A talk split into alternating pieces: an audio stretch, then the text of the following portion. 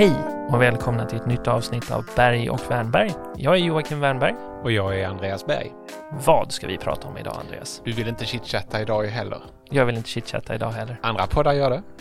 Ja, men vi kan hitta vår egen nisch på marknaden. Vi är den inte kallpratande podden.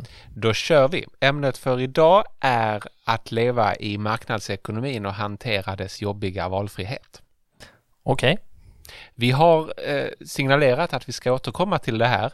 Jag tror det var när jag hade nämnt Barry Schwartz, The Paradox of Choice, eh, en bok. Eh, och det finns också en TED-talk där han har ett exempel som jag tror många kommer att känna igen sig i.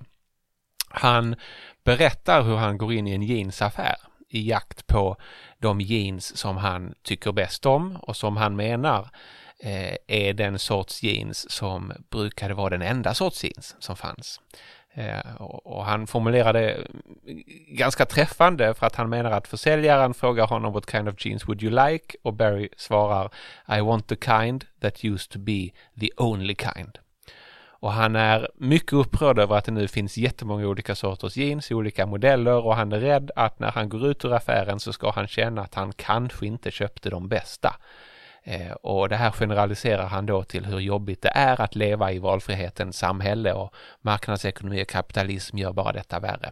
Känner du igen problemet? Jag känner igen problemet och det handlar om långt mer än jeans och det handlar heller inte bara om kritiker mot kapitalism eller marknadsekonomi utan det finns ju en genuin oro när vi pratar om valfriheten. Vi har också tidigare pratat om Cass Sunsteins bok On Freedom där han pratar om hur svårt det blir att navigera när ja. utbudet växer.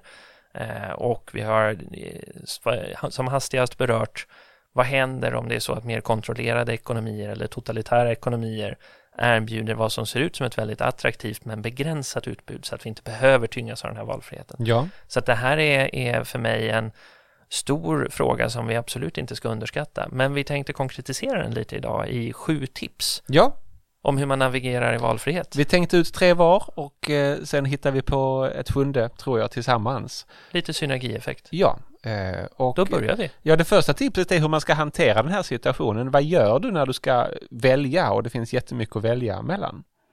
Jag tycker att det är viktigt att man gör en avvägning. När man ska handla någonting så är det för mig inte oftast inte viktigt att få det absolut lägsta priset eller den absolut högsta kvaliteten och det gör jag genom att väga priset mot den tiden jag lägger på själva köpprocessen och all research och sådana saker och den tid jag kommer lägga på att använda den här saken eller tjänsten jag köper. Och använder jag den inte särskilt mycket, då är det inte jätteviktigt för mig att jag har det absolut bästa. Nej.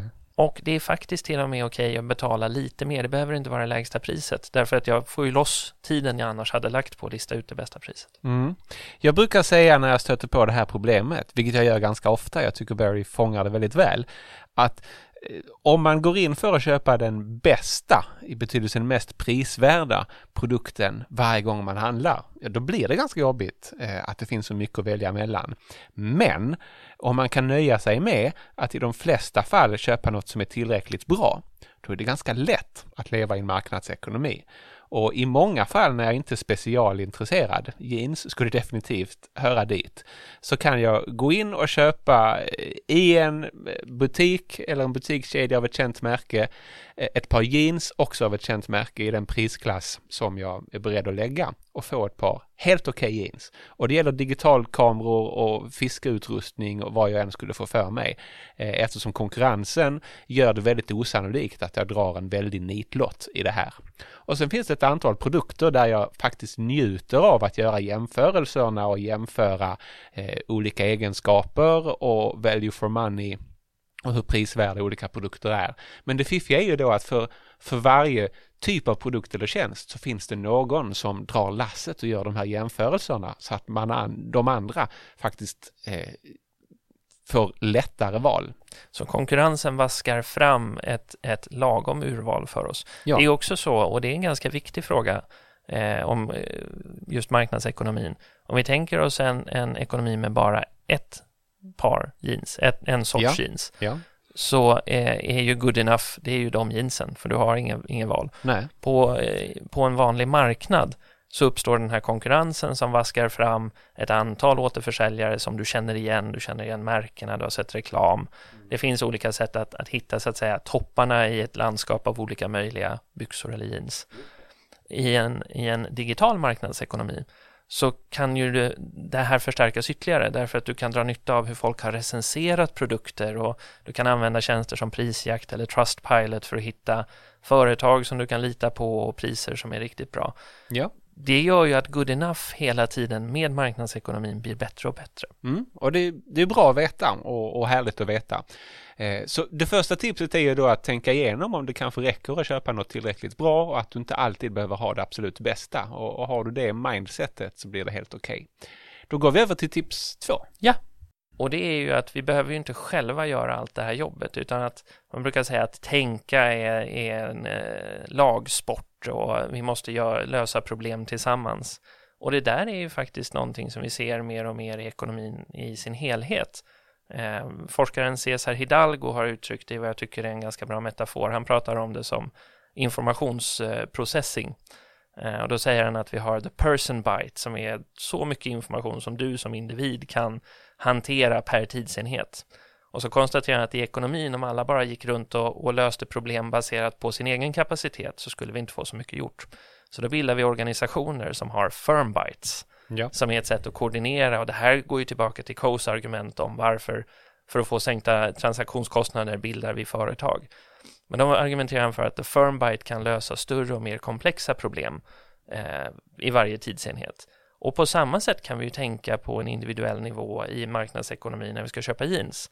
Om jag inte är jättebra på jeans och så vet jag att eh, jag har en kompis, Andreas, som eh, aldrig skulle berätta det men som är superduktig på jeans. Mm. Då eh, gör jag kanske tio minuter, en kvarts research så att jag kan formulera en vettig fråga och sen ringer jag Andreas. Ja, och det är det extra bra om jag känner dig och kan jeans för då kan jag säga vilken typ som skulle vara bra för just dig.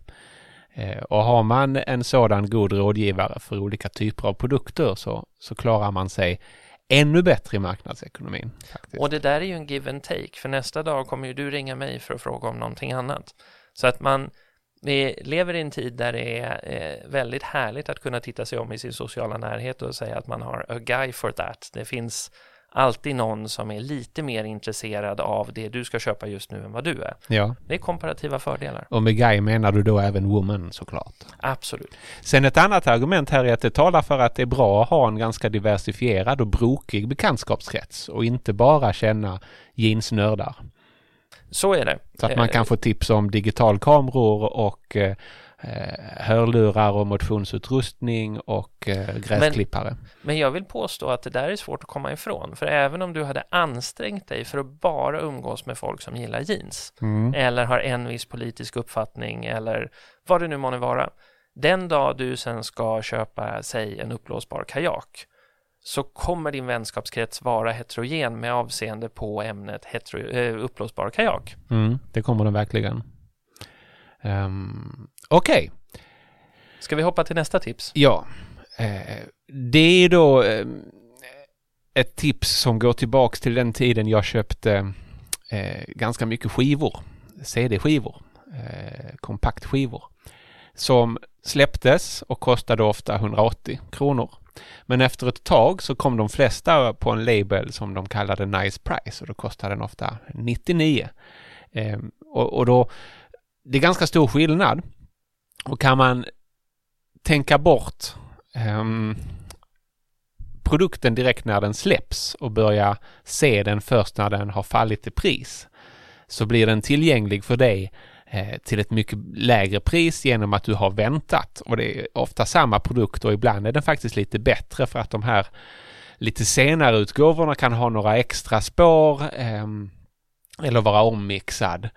Eh, och det gäller ganska många produkter. Böcker släpps först i hardback och kostar då 200-300. Några år senare så kommer de i pocket och har de ofta ett nyskrivet förord eller några andra justeringar. Eh, är mer hanterbar i sitt format eh, och är betydligt billigare. Och den ekonomiska teorin här bakom är såklart att producenterna försöker prisdiskriminera, skilja ut konsumenter som känner att de måste ha det senaste och är beredda att betala ganska mycket för det senaste. Så tipset är att känna efter om du verkligen vill vara den konsumenten som köper eh, produkter eh, till ett högt pris bara för att ha dem direkt. Och ibland så vill du kanske det. Men väldigt ofta så är, är mitt tips att inte vara en sån här early adopter i onödan utan att låta tiden verka till din fördel. Så att man kan lite grann slå hål på den här bilden av att det är häftigt att vara the early adopter i någon sorts generell bemärkelse, att man alltid har det senaste, utan man ska ja, välja sin nisch. Det är ofta oklokt. Sen ibland så ska man inte håna dem för mycket därför att eh, ganska ofta när det gäller mjukvara, dataspel och, och även eh, Eh, kontorsmjukvara de nyaste produkterna är fulla av buggar. Det släpps halvfärdiga versioner till höga priser. Eh, och då är det ju tur att det finns early adopters som testar dem och, och skickar in buggrapporter och annat. Eh, och sedan efter ett tag så blir produkten bättre och då faller den ofta i pris en smula. Och så kan du köpa den när, när den kostar betydligt mindre. Och då vet du ju också vilka som anses bra och du har läst recensioner och, och, så. Så att det finns många fördelar med att ligga lite efter faktiskt. Och du har ringt din kompis som kan tv-spel eller mjukvara och frågat ja, vad du ska köpa. Fått en, en bra rekommendation. Men då är det distinkt olika produkter. Det är en hel ekonomi som bygger på att man vill ha en early adopter grupp. Ja. Och det är klart att man också är glad att de betalar lite mer. Men man är också beroende av feedbacken i att de använder produkten. Så om jag vet med mig att jag är någon som köper tv-spel och sen låter det ligga eller spelar en timme i månaden då gör ju jag ingen nytta för dem och dessutom har jag betalat mer än vad jag skulle göra när jag väl kommer till någon punkt där jag kommer igång och spelar det här spelet. Så är det. Och sen är det såklart så att för vissa så finns det en njutning i att ha det direkt när det kommer och du kanske till och med har köat utanför webbhallen för att kunna köpa det samma dag som det släpps. Men det är ju inte fel att vara early adopter Om, om du faktiskt njuter av det. Om du det. faktiskt njuter av det, exakt. Frågan är, är det värt att njuta av att vara early adopter i allt? Väldigt ofta så, så njuter du mer om du, om du är late adopter. Okej. Okay. Det är mitt tips. Ja, sen har vi ytterligare ett tips som, som du har lagt till listan, Andreas. Ja, det är ett väldigt hands-on tips när det gäller just vad man ska köpa och vad man inte ska köpa. Det är köp inte souvenirer. Ja, amen. Ja, av så många anledningar. Ja, vissa när de ser souvenirshopper och krimskramsförsäljare tänker eh, varför produceras det så mycket skit som ingen köper? Det är ju då eh, ett, en, en konstig tanke. Jag tänker, tänk att det finns människor som köper allt detta. Exakt. Det skulle såklart inte produceras om folk inte köpte det. Men väldigt många souvenirer finns ju till för att människor som är i ett annat land eller i en annan stad känner att man vill ha ett minne av det landet eller den resan eller den staden och så köper man en liten nyckelring eller något annat meningslöst. Kylskåpsmagneter har jag hört har blivit en vanlig grej. Ja, de är ju då möjligen användbara om man tycker om att sätta upp saker på kylskåpet. Så att jag skulle säga att det finns värre souvenirer, det vill säga saker som du betalar en massa för men som du sedan inte använder till något. Eh, mitt tips är då att eh, istället köpa något som du ändå behöver. Eh, för det är ju såklart eh, en rimlig känsla att man vill koppla en resa eller en stad till, till en produkt som påminner en om den, där produkt, eh, om den där staden eller resan. Men vad jag gör är att jag till exempel eh, när jag eh, talade i Paris och det var oväntat kallt i Paris, eh, kände ett behov av att eh, här skulle jag haft med mig en halsduk.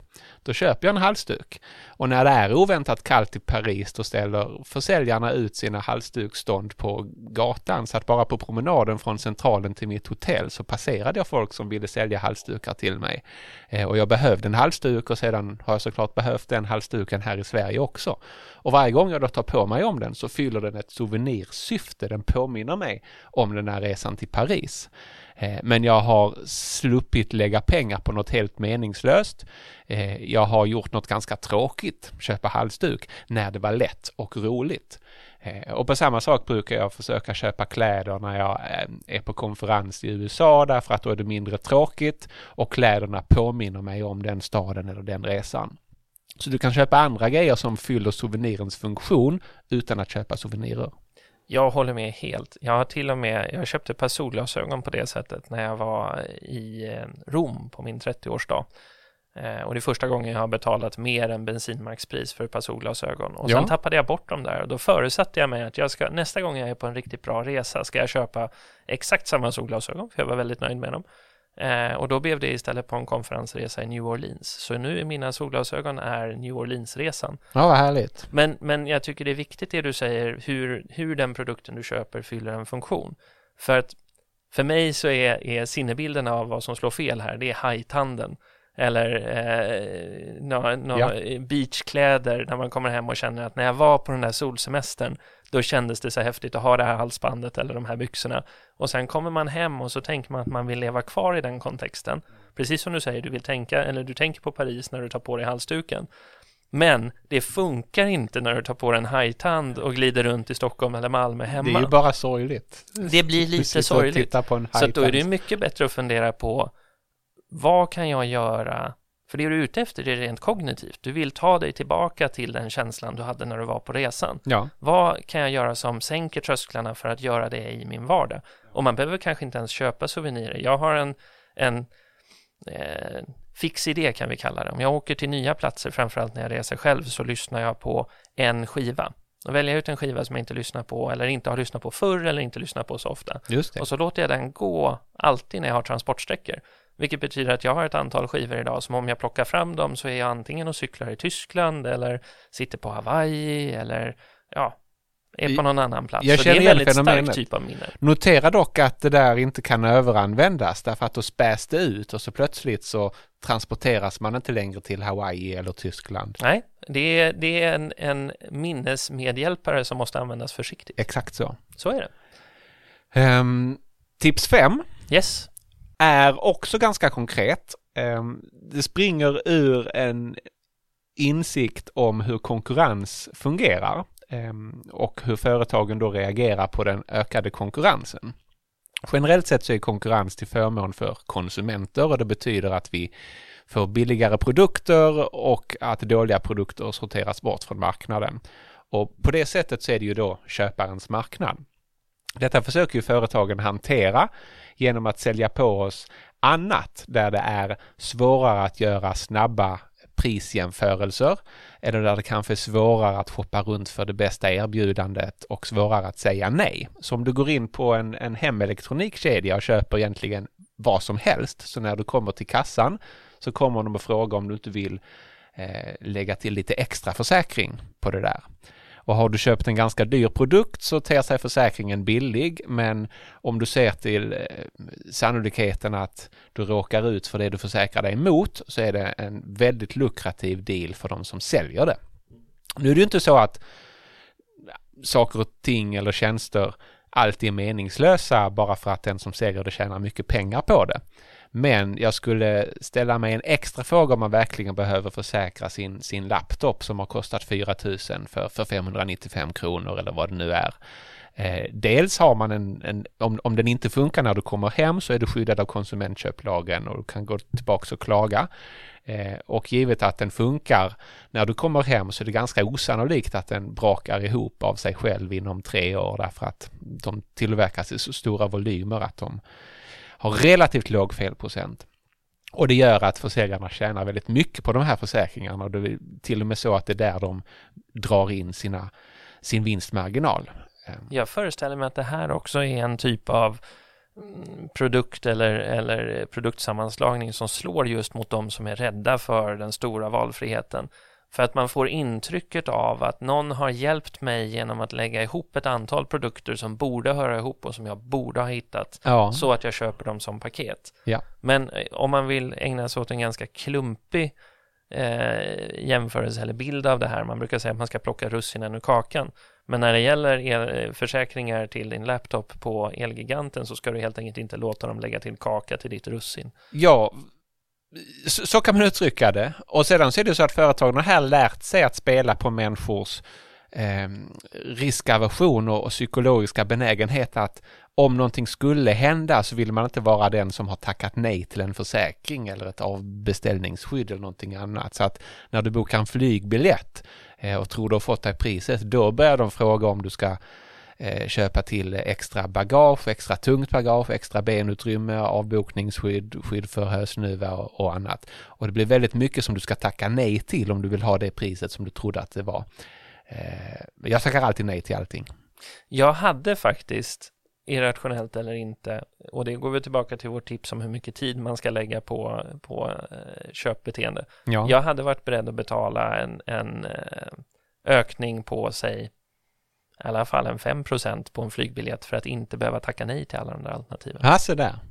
En express lane för nej, jag, jag vill verkligen inte ha extra grejer. Ja, eh, jag förstår. Jag tror, där vet jag inte om det finns något knep, men jag stod bakom en kille på On-Off eller Elgiganten eller Siba på den tiden det fanns. Eh, som sa innan försäljaren han drar igång sin låda. Jag jobbar själv här, jag vill inte ha något säljsnack, tack. Och sedan sa de inte mer till varandra. Det är Mm. det kan man ju faktiskt använda även om man inte jobbar på... Exakt. Ja, just det. Exakt. Ja, ska vi hoppa vidare? Eh, Ja, de tips vi har tagit hittills har varit lite grann när du ska köpa varor eller tjänster, men det- det finns ju också ett informationsöverflöd i, i dagens samhälle och i dagens ekonomi som ställer till det för många. ja, och det är kul att du använder det ordet. Eh, det, nästa tips på listan, nummer sex, är att man ska inte läsa dagstidningar. Eh, och det här kommer ifrån eh, Herbert Simon, eh, Nobelpristagare och, och klok person. Eh, han fick i uppdrag på 70-talet av Brookings Institution att skriva en rapport om det kommande informationsöverflödet. Och så gick han till sin kammare och funderade och så kom han tillbaka och så sa han det tänker jag inte riktigt göra, men däremot tänker jag skriva om hur man håll, förhåller sig i en informationsrik värld. Och så inleder han hela, hela den texten med att säga om information, för att prata om ett informationsöverflöd så säger vi alltså att någonting har blivit stort, information har blivit stort. Då måste något annat ha blivit litet. Så Mm. vad är det information äter upp? Jo, det är vår uppmärksamhet. Och det här har han sedan utvecklat i en senare text. Vi ska länka in båda de här sen. Det här har han utvecklat i en senare text där han resonerar om hur han ska förhålla sig till eh, medielandskapet runt omkring. Och så konstaterar han att jag behöver inte läsa dagstidningar. Därför att när jag är på jobbet så har andra läst dagstidningar och så pratas det lite om det och jag snappar upp ett och annat här och där. Och det är inte bara det att han förlitar sig på andra. Han konstaterar också att hans informationsbehov för, låt säga, ett krig i andra änden av världen det behöver inte, hans behov är inte att uppdatera sin uppfattning eller kunskap om, om den här händelsen på daglig basis. Så då börjar han experimentera med det här och så går han över till veckomagasin och så går han över Ja. till månadsmagasin och quarterlies och han landar sitt exempel i eh, att han har hittat The World Almanac som summerar vad som har hänt i världen det senaste året. Och det är väl en lite överdriven, eh, ett överdrivet exempel. Men det sätter fingret på någonting extremt viktigt och det är när vi känner att nyhetscykeln rör sig snabbare och snabbare och vi har ett, ett, ett större och större utbud i medielandskapet. Behöver vi verkligen följa den här cykeln? Är din nyhetscykel, ditt behov av information, lika stort som så ofta som Aftonbladet publicerar om ett ämne? Nej, ibland så ser du ju eh, vad du än tittar på bättre om du tar ett steg tillbaks eh, och försöker se hela skogen istället för eh, att i detalj studera Exakt. varje träd. Eh, så jag förstår verkligen det. Eh, nu läser jag väl dagstidningar eh, så jag skulle säga att, att man, man kan tänka igenom eh, hur man läser och vilka läser. Min, min variant på det tipset är väl egentligen att, eh, att skippa eh, de stora nationella dagstidningarna. Därför att vill man ha det nyhetsflödet så kan man faktiskt unna sig New York Times eller Berlin Allgemeine Zeitung eller vad man nu vill. Det där var lite grann en uppenbarelse för mig när jag eh, insåg att, att jag inte skulle eh, åka till USA lika ofta som jag gjorde ett tag och därmed skulle jag inte läsa New York Times. Men sen slog det mig att det kan jag ju visst det göra. Eh, jag kan teckna en elektronisk eh, prenumeration och läsa den på min, på min läsplatta. Och då får jag den där känslan. Eh, och då får jag väldigt bra rapportering av det globala nyhetsflödet och jag läser inte den dagligen utan jag läser den lite då och då, precis som du säger. Och sen kombinerar jag det med Sydsvenskan för att jag vill ha det lokala här och, och i, i Stockholm när jag bodde där så läste jag ofta Vi i Vasastan. Eh, för, för där finns en hel del användbart för mig som inte står i New York Times. Eh, men eh, jag hoppade ganska ofta över de nationella dagstidningarna. Och där, då har du ju precis anpassat ditt behov av information Ja, till, till någon sorts vad ska jag säga, uppdateringstid. ja. Och då Och det gäller så- det återigen att inte få ångest över det man missar. Nej, och Men det, väldigt mycket snappar man upp ändå. Jag ska erkänna att jag bryter mot tipset också och läser, läser tidningar eh, någorlunda på dagsbasis, men väldigt sällan tidningen som produkt, utan de artiklar som bubblar upp eh, från andra som rekommenderar dem. Ja, Jag tror att man på vecko... Jag experimenterade med det här för några år sedan och då gick jag över till att läsa The Economist på veckobasis. Eh, det räckte inte riktigt. Men däremot så tror jag att på vecko eller månadsbasis så får du en tydligare bild av narrativet runt en, en nyhetshändelse ja. än vad du får på dagsbasis. För det är så otroligt mycket brus i de dagliga uppdateringarna. ja. Så det är inte så att du ska låta bli att läsa dagstidningar därför att det händer inget viktigt i världen. Det är klart du ska hålla dig informerad. Frågan är hur informerad blir du av att uppdatera dagligen? Eh, I den mån man får önska, och det får man ju faktiskt i en marknadsekonomi, eh, det får du i alla ekonomier, men om någon hör så tror jag att det finns många som i likhet med mig skulle betala för möjligheten att läsa opinionsmaterialet i, säg DN, Svenskan, Göteborgs-Posten och Ja. några till. Ledar, debatt och kultursidor. Ehm, Men, men nyhetsflödet eh, kan man få från ett annat håll. Och jag, det är också en hint om vad de här tidningarnas komparativa styrka är. Inte TT-telegram som finns var som helst Och som alla trycker upp. och som alla trycker upp. Eh, utan just analys, eh, debatt, eh, opinion, kultur. Ehm, Håller helt med. Och där finns det ju ett utrymme för bloggar också som vi har pratat om tidigare. Någon typ av långsiktigt skrivande eller Japp. mer djupgående analys som inte behöver ha en press på sig att publicera dagligen. ja, vårt sjunde komma- och sista tips är, är också på det här temat. Ja, och eh, då handlar det helt enkelt om att eh, läs inte det alla andra läser just nu. Om det kommer en bok som alla pratar om så känner man ju en omedelbar press av, inte att bara att köpa boken som då är hardback och kostar 280 kronor, utan också att jag måste läsa den nu, därför att alla andra läser den nu. Ja, Men då kommer ju alla prata utifrån exakt samma kunskapsmaterial när man diskuterar boken. Tvärtom, genom att inte läsa den nu så kan du med det tidigare tipset vi hade få en uppfattning om om den kommer vara värd för dig att läsa. Det kommer säkert komma en YouTube-intervju med författaren eller en föreläsning eller ett diskussionsprogram du kan titta på. Och framförallt så kan du ägna tiden åt att läsa någonting annat som de andra inte läser. Som ger dig en komparativ fördel i hur du tänker kring de problem som man diskuterar just nu. Jag eh, fick hjälp att göra det här i gymnasiet en gång när vi skulle välja ut klassiker. Och eh, då fick jag tag i en liten bok som heter Peter Schlemils Sällsamma historia, tror jag den heter. Eller Peter Schlemils skugga. Vi ska kolla och länka så att det är rätt titel. Eh, och det är en bok som jag än idag uppskattar djupt därför att det var ingen annan som hade läst Adelbert von Camisso som den tyska författaren heter. Eh, vilket innebar att när vi skulle diskutera våra klassiker så hade jag ett helt eget material att ta med mig in i diskussionen. Och det tror jag är någonting man kan växla upp i en marknadsekonomi och inse att alla behöver inte göra exakt samma sak utan spela på heterogeniteten. Ska vi avsluta med några boktips på det här temat? Ja, Jag har eh, en Economist Gets Lunch. New Rules for Everyday Foodies av ekonomen och matfantasten Tyler Cowen. Eh, han ger många tips av den typ vi har gett här när det gäller specifikt situationen du ska gå och äta och du vill ha god mat men du vet inte vad som är bra. Vad ska du beställa? Vart ska du gå? Eh, han kombinerar sitt intresse för mat med sina kunskaper som nationalekonom. då Eh, undrar jag en sak. Ja, Om jag är på resa på en främmande plats, jag går på en restaurang jag har hört gott om, finns det något tips för hur jag ska välja? Ja, ofta så finns det då en meny med jättemycket. Men Du ska inte försöka välja den bästa bland allt som finns där, för det kan du inte veta och det enda det kommer leda till är att du undrar om något annat hade varit godare. Så öppna den snabbt, välj något som ser gott ut och stäng den sedan igen, säger Tyler.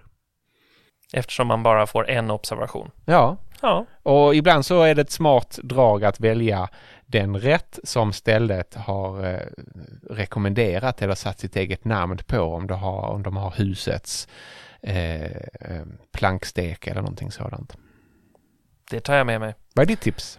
Jag tänkte tipsa om en bok som heter Curation, The Power of Selection in a World of Excess. Och det är Mikael Baskar som eh, just tar till sig ordet kurering som jag tycker är, är underanvänt när vi pratar om den digitala ekonomin och valfriheten. Ja. Och eh, funderar på vilken roll kurering, vi, vi tänker ju ofta på kurering som museer, du har en kurator som skapar en utställning.